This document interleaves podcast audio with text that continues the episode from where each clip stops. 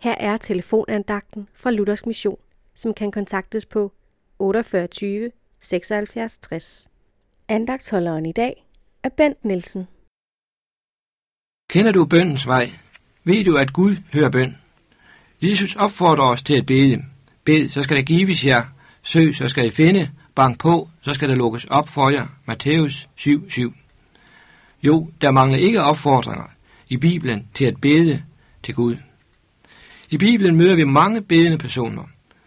I 1. Samuels bog kan vi læse om Hanna, der var barnløs og blev hånet og ydmyget for det af en anden kvinde, der havde flere børn. Hanna bad til Gud i sin fortvivlelse bad hun til Herren. En brændende bøn. Længe bad hun for Herrens ansigt, kan vi læse. Og Gud bønhørte hende. Hun fik en søn, Samuel, der blev en føreskikkelse i Israel.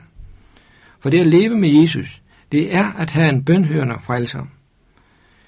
I vores tid tales der meget om meditation. Det er vist noget med at slappe af og lukke alt, andet ude. Vi stille, noget med at gå ind i sig selv.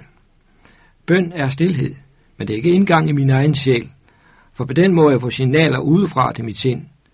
Nej, bøn er at gå til Gud med det, der tynger en, og lade Gud få lov til at præge mig med sin gode ånd. Bøn er at komme med alt til ham. Det får du også lov til på denne dag, at takke ham for hans frelse, for hans gaver her på jord til os. Og så er det forbøn for andre, der måske har det svært på en eller anden måde. Jo, bed du, bed du bare videre, for Gud hører bøn. Ingen tvivl om det. Han giver os også det, som er bedst for os. Det har vi også erfaret hjemme i vores hjem. Også når det var svært, at det bar os igen. Gud hørte bøn. Gud gav os svar. Han vil nemlig føre os nærmere til sig gennem bøn. Amen.